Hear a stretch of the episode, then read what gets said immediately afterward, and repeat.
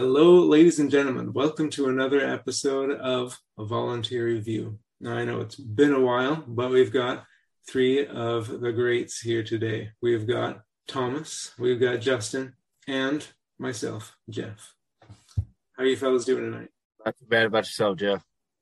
I'm pretty well, pretty well. Love your shirt, Thomas. I'm doing pretty well. Yeah, thanks. So we've had it started even at least with all of the COVID stuff and all of that nonsense with the government shutting things down, not letting people go to stores. And then after that, it just seems like it's gotten worse, you know, as far as food goes, the inflation, prices going up. Yeah, you would think a lot of it was uh, after the COVID restrictions and everything died throughout the country. I mean, of course, some states uh, they kept those in longer than others, uh, but once everything started up back and running, you would think the supply chain would have caught up eventually. I mean, it's been over a year now, and they you still hear there's supply chain issues. Not to mention uh, issues with keeping employees. Um, I just left a warehouse job, and I can tell you, nobody's liking it in warehouse industry right now. Um, and a lot of it's just because stores are still, you know, catching up and these distribution centers can't keep up the pace. Mm. Seems like at least. And then you have the issues with truckers. Um, you had the uh, oh in Canada, what was it, the truckers convoy or whatever? Yeah, yeah, yeah. You didn't see so much of that in the U.S. That's true. That's true. But I mean, the, just the pressure all around. You know, yeah. I, until very recently, I was working in a hospital, and just regularly huge parts of the shipment were just missing because they mm couldn't get the foods. And with all of that, add in, there's been a huge number of explosions, mysterious fires. I was going to bring that up, but I wasn't sure. Processing facilities, planes crashing into them mysteriously, leaks of dangerous yeah. chemicals mysteriously. Yeah, a lot yeah. of mysteries. Speaking of, there was a there's a chicken processing place I saw today. I don't know when it happened, but there was 5.3 million chickens had to be cold because one of them tested positive for like avian flu or something. Yeah, and that's I mean, the, what, what's going to happen? I mean, the chickens might die if they get the flu. So let's I all. I haven't let's been able to all. find chicken thighs for like six months, or no, I'm sorry, chicken breasts. Yeah. Every yeah. time you go to the store, it's gone. It's crazy. Or it was never there in the first place. So, and that, and I've, I've heard, I saw a headline. I'm trying to find it uh, Ireland, I think, has pledged to like kill over a million cows yeah. for climate change. Yeah. yeah, sheep too, I think. Yeah, it's it's ridiculous, and all of these pressures together, it at the very least, food prices are going to go up even more, and they're probably going to keep going up. Uh, that's that's what I foresee, if not outright. Meanwhile, short. you've got inflation going on. Oh, yeah. yeah. So, but we know the price is going to is going to keep going up. That's not. I heard anywhere. that uh, the issues that are going on over there in Eastern Europe with uh, Ukraine and Russia could also cause uh, a lot of issues throughout the planet, really, because isn't Russia like one of the largest exporters of fertilizer? Yeah, fertilizer for sure in Russia, and then also on top of that, between Ukraine and Russia, I think they produce around a third of the world's wheat supply. I'm not too sure on that number. There's been varying data on it, but it's somewhere around that. That's awesome. That's going to lead to just great things. Yeah.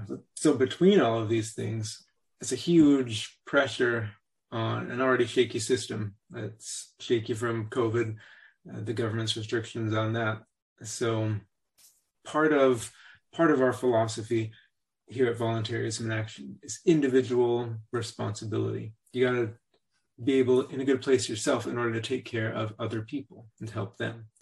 So, and that's one reason I wanted Thomas to come in because he's our resident survivalist.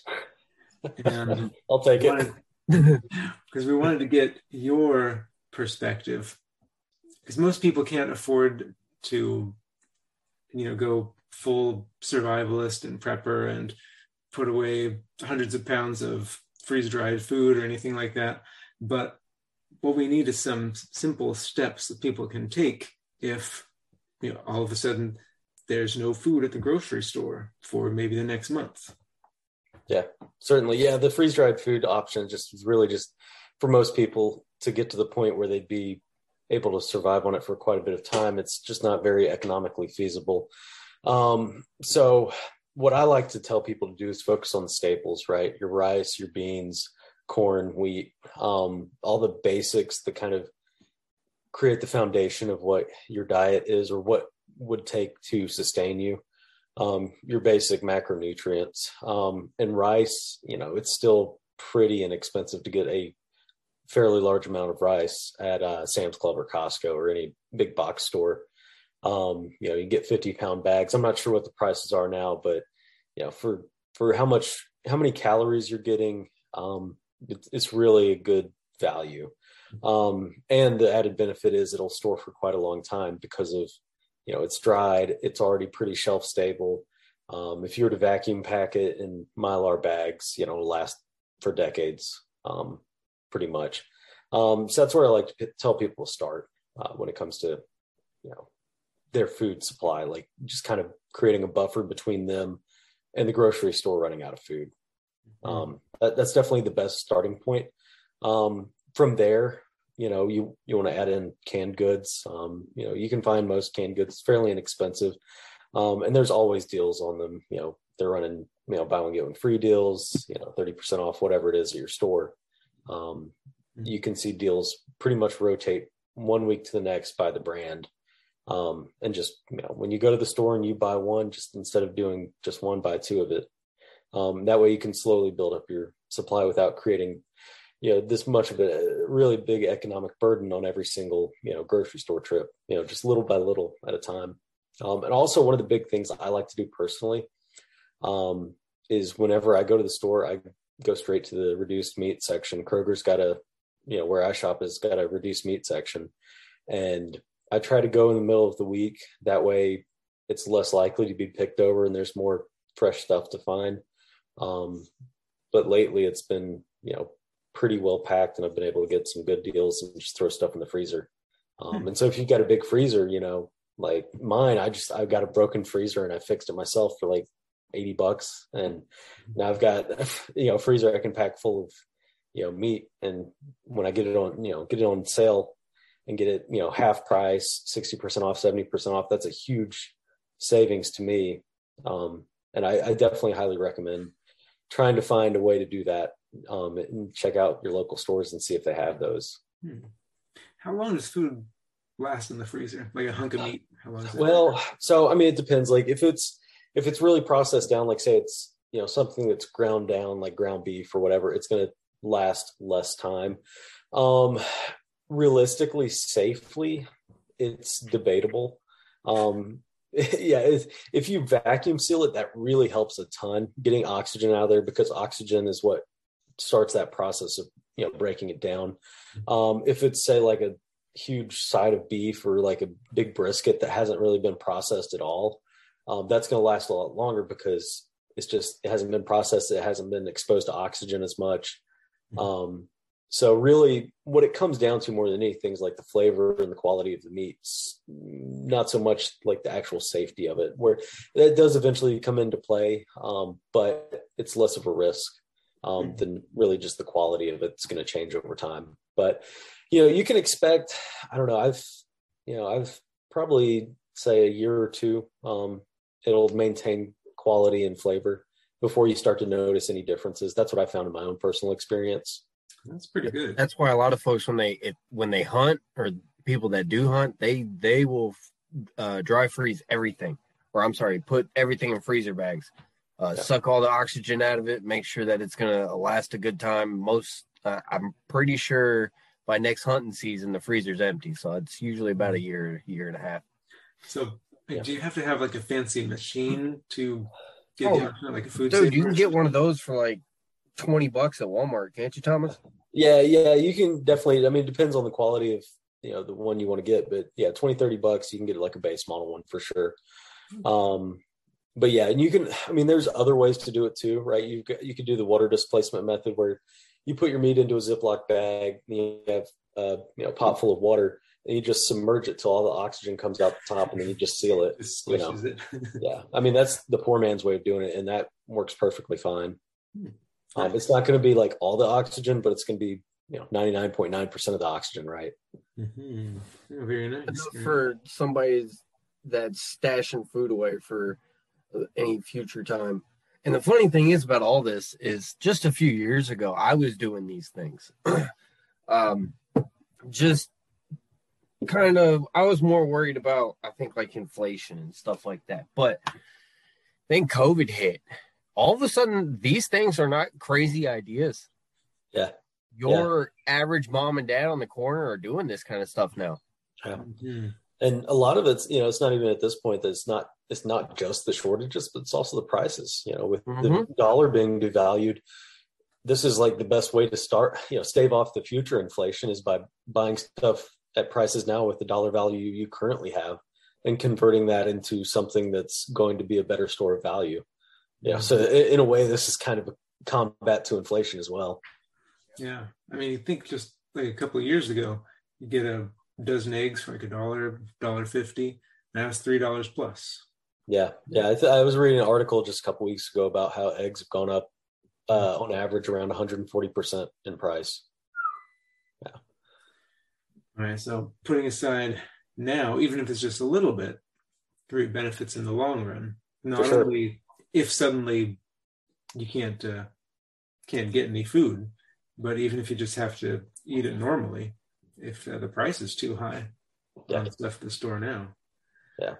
So, Thomas, one thing that I thought of is that you know, many people get this stuff and they set it aside, put it in the back of a cabinet or something, and then by the time they remember it, it's past the best by date. Right. Is, is there a way that you use to kind of remind yourself, oh yeah, I got to use this food? So what I like to do is the same method that they use at the grocery store, um, FIFO, first in, first out. Um, we've got a roller can system um, in our pantry where basically stuff's on a roller. So you put in the new one at the top, it rolls through the back, comes out the bottom.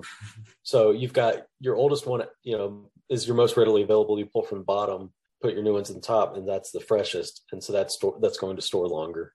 Mm-hmm. Um, that way, when you go to use it, you know, you're using you're using stuff way bef- well before it goes, you know, past date. Um, so that's definitely, you know, the best method. And of course, you know, there's some growing pains there because you start getting stuff it's like, okay, cool, I want to get this or get this, I need this to like survive, right? But it's like if it's not something you're going to eat regularly, why are you getting it? You know, like if you hate Brussels sprouts and you buy canned Brussels sprouts, then you know what's the point, right? It was on sale. Yeah, yeah, exactly. Because by, by the time you use it, you know, it may be bad. Now with canned foods as well, the dates are pretty arbitrary. A lot of them are just flavor guarantees, mm. um, and so you can eat canned goods easily a couple years past whatever the date says as well. Um, nice. The the main thing you really just want to trust your senses more than anything, like your nose and your you know your taste. If you want to, taste, if it smells okay, then you taste it and it tastes bad, it's probably bad. You know, like just mm. trust your instincts. I'm not sure how to follow up that. yeah. So uh, another thing I was going to say is like, so that it's a good starting point, right? To start with the staples, then go to your canned goods, mm-hmm. um, your freezer items. Obviously, if it's a grid down situation where just like so societal collapse happens, we have no power grid anymore. Freezer's not going to work for that, right? Um, but it's a pretty unlikely scenario. Um, or I guess not not very high on the categories of things that can happen or will happen or mo- most likely to happen, I should say even even though it can happen, you know, because um, we do have a pretty fragile uh, electrical grid as well. Mm-hmm. um, but that aside, you know, freezer's going to be pretty well. But on top of that, like, so that's kind of like this, uh, I guess, reactionary um, kind of way to go about things. From there, you can kind of get into like the proactive side where you're growing your own food. Um, you know, you're creating your own grocery store more or less um, by by having your own supply that you've got recurring um, and that's something you know everybody can start today even if you live in an apartment if you've got a windowsill you can grow microgreens you know you can always do something um, you know if you've got a patio you can grow potatoes and those are pretty calorie dense. Um, you you can grow them in buckets, and you're going to get quite a big return on investment. Um, you know, potatoes and onions, any of your root vegetables grow pretty easy on patios. Um, so you know, there's there's no matter where you live, there's always options for growing your own food for the most part. Um, you really all you need is the sunlight and water, and then your soil.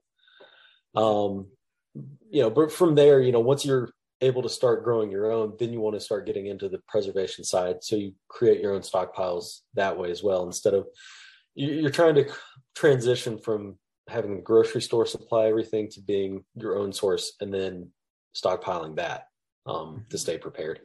Um, so canning is really good. Uh, you know, I don't know if y'all noticed, but I definitely noticed when when COVID hit, like finding mason jars was just like impossible, and even more so than the jars, the lids. Like the lids are the big thing because you can reuse the you know jars themselves. The lids when you reseal them, you know, once you seal them and that seal's broken, you got to get a new lid. Mm, I see. Yeah, that that'd be a hot commodity for sure. Yeah, definitely. They were hard to find before COVID hit. Yeah, yeah. Mm. Let alone after. Mm-hmm. So, on the topic of growing and being more self sufficient, that's also one of the yearly, is their second year in a row, charity options we have ongoing is the rooted in voluntaryism. So that's a really cool one where we partnered with, is it True Leaf? Yeah, True Leaf Market. Yes, True Leaf Market to get heirloom seeds that we then can distribute to folks who are looking to do exactly what you're talking about, Thomas.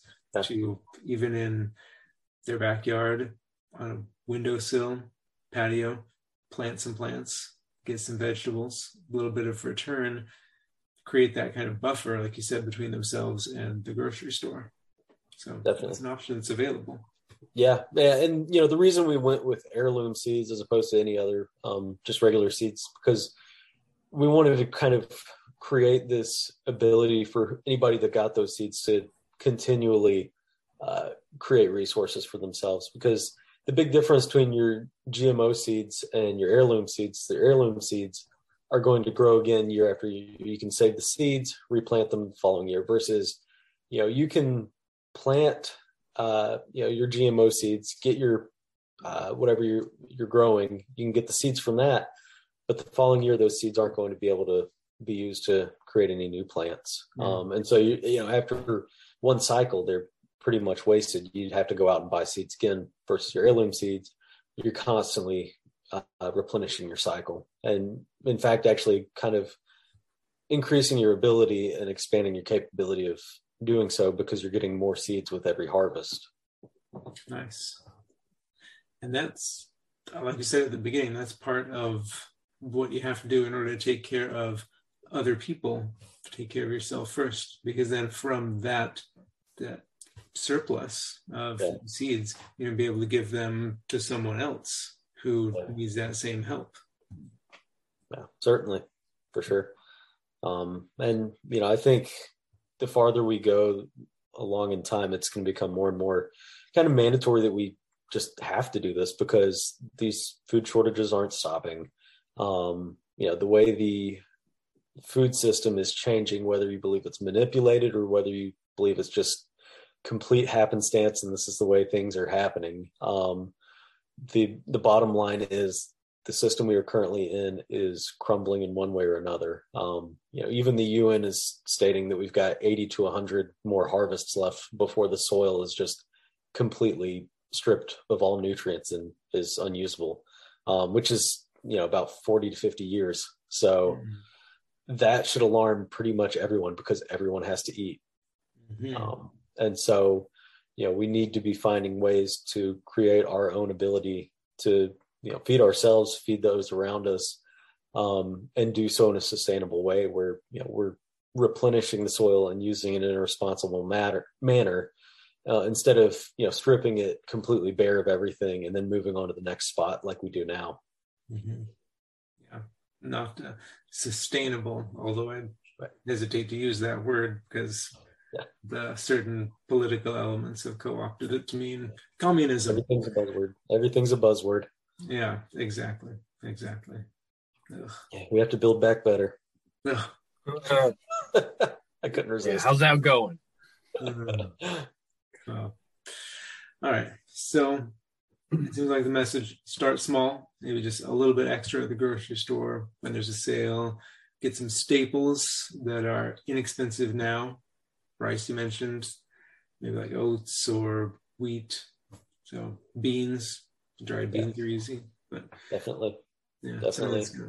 Yeah, and another another thing to piggyback off that that I forgot to mention, in, in addition to the big box stores, um, look at your restaurant supply stores as well. Um, get a membership if you have to have a membership to those. Hmm. Um, those can offer huge amounts of savings if you're buying in bulk. Hmm. Okay, sounds like a good secret restaurant yeah, supply stores. Yeah. Okay, cool. All right. Well, thank you very much, gentlemen. I think this is going to give some people a lot of a lot of tips, a lot of help to prepare for what what looks like is coming in the in the very short future, and to some extent is already here. Uh, food shortages, prices increasing. You know, got to feed themselves, got to feed our families, so we can take care of other people as well, who are not as fortunate. Definitely. Any final That's thoughts, guys? Uh, just do what you can, um, little by little. That's the main thing. Is don't get overwhelmed with it because it's it's easily uh, a possibility. Like it's easy to do. It's easy to get you know daunted by this amount of work that has to be done to get to the point of uh, sustaining yourself. It's definitely a journey. Um, we still have time. You know, as long as there's still food in the grocery stores, obviously you still have time. Mm-hmm. Um, but you know, just have urgency, but don't get overwhelmed because if you get overwhelmed, then you're going to panic. You're going to make the wrong decisions, and you know, then you're going to be farther behind than if you had stayed calm. So, hmm. good advice. Hard to do one can at a time, one yeah, bag of rice at a time. You know, you don't don't have to go balls to the wall right out the gate because then you're going to be at Lowe's trying to buy, buy three generators and 16 jugs of gas and you know just go to the store grab a couple extra things and uh, stash it away for a rainy day yeah now is the time to start and that's why we're making this video. There's no better time to start than today. exactly. All right. Thanks very much, guys. You have a great night. You too. See you, Jeff. Hey, take it easy, guys. Thank you so much for watching this video. If you like what we do here, please like, share, subscribe, comment, and go over to our website where you can offer donations, request help, help us help people who are in need voluntarily. And we'll see you next time.